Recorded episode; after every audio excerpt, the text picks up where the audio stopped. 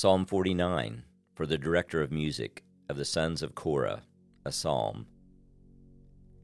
Hear this, all you peoples. Listen to all who live in this world, both low and high, rich and poor alike. My mouth will speak words of wisdom. The meditation of my heart will give you understanding.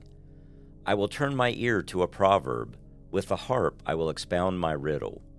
Why should I fear when evil days come? When wicked deceivers surround me, those who trust in their wealth and boast of their great riches. No one can redeem the life of another or give to God a ransom for them. The ransom for a life is costly.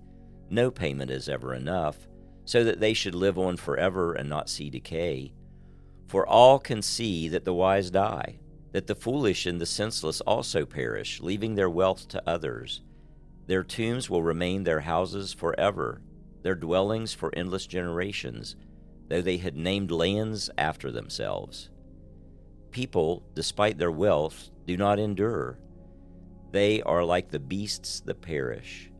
This is the fate of those who trust in themselves, and of their followers who approve their sayings. They are like sheep and are destined to die.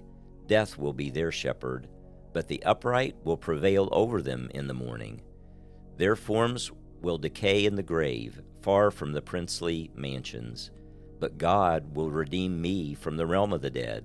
He will surely take me to himself.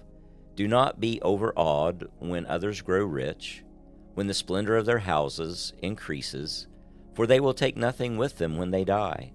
Their splendor will not descend with them. Though while they live they count themselves blessed, and people praise you when you prosper, they will join those who have gone before them, who will never again see the light of life.